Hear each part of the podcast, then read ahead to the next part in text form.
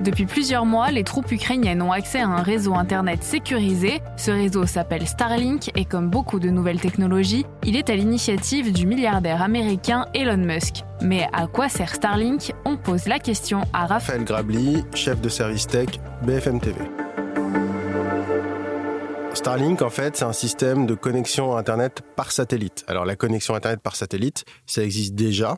Mais la différence de Starlink, alors qui est proposé par l'entreprise SpaceX qui a été fondée par Elon Musk, hein, c'est que ça s'appuie sur une galaxie de très nombreux satellites et que surtout ces satellites, ils font un vrai maillage de toute la planète. C'est-à-dire qu'en fait, il y a des milliers et des milliers de satellites qui sont à très basse altitude. C'est pour ça qu'il en faut beaucoup puisqu'ils sont pas très hauts. Alors le coût est plus important forcément. Par contre, l'immense avantage, c'est que ça permet d'avoir euh, des satellites très près finalement des gens qui utilisent Internet et donc une latence très faible. En gros, pour faire simple, c'est du très haut débit.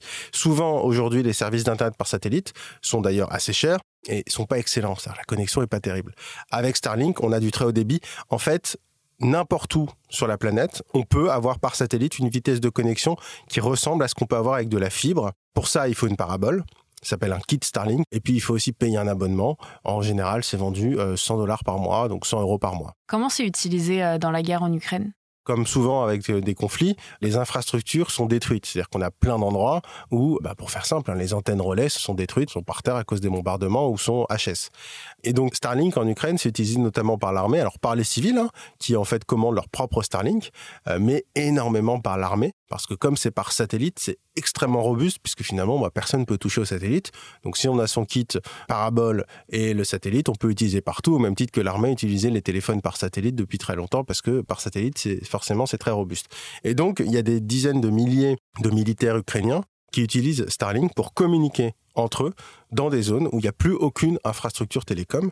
Et aujourd'hui, et ça c'est vraiment même les officiels ukrainiens qui expliquent ça, sans Starlink, ce serait parfois extrêmement compliqué pour l'armée de communiquer et donc finalement bah, d'avancer et de se battre contre les Russes. Donc c'est un avantage absolument monumental. Oui, en plus Elon Musk il leur avait euh, offert pendant un moment, là on n'est pas sûr de qui va payer, mais pendant un moment c'était euh, presque tout à ses frais. C'est vrai qu'il y a quelques mois, Elon Musk il a fait une promesse, il a dit je veux aider l'Ukraine. Donc, je vais envoyer des kits Starlink. Alors, un kit Starlink, là, c'est la parabole, ça coûte 1500, 2000 dollars. Ils en ont envoyé beaucoup. Maintenant, la question, c'est qui paye la note?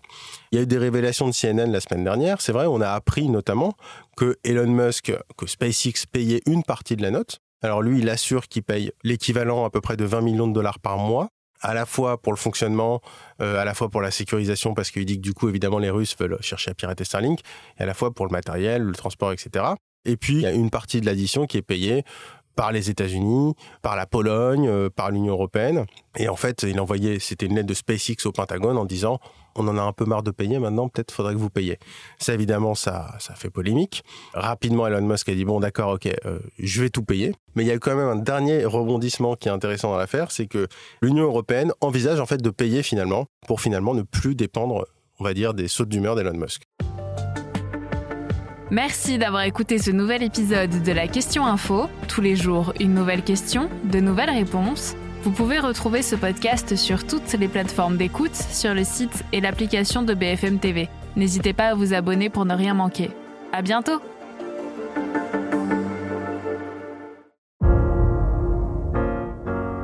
Vous avez aimé écouter la Question Info? Alors découvrez le titre à la une, le nouveau podcast quotidien de BFM TV. Les grands récits de l'actualité, des témoignages intimes, c'est tous les soirs sur vos plateformes préférées. À bientôt!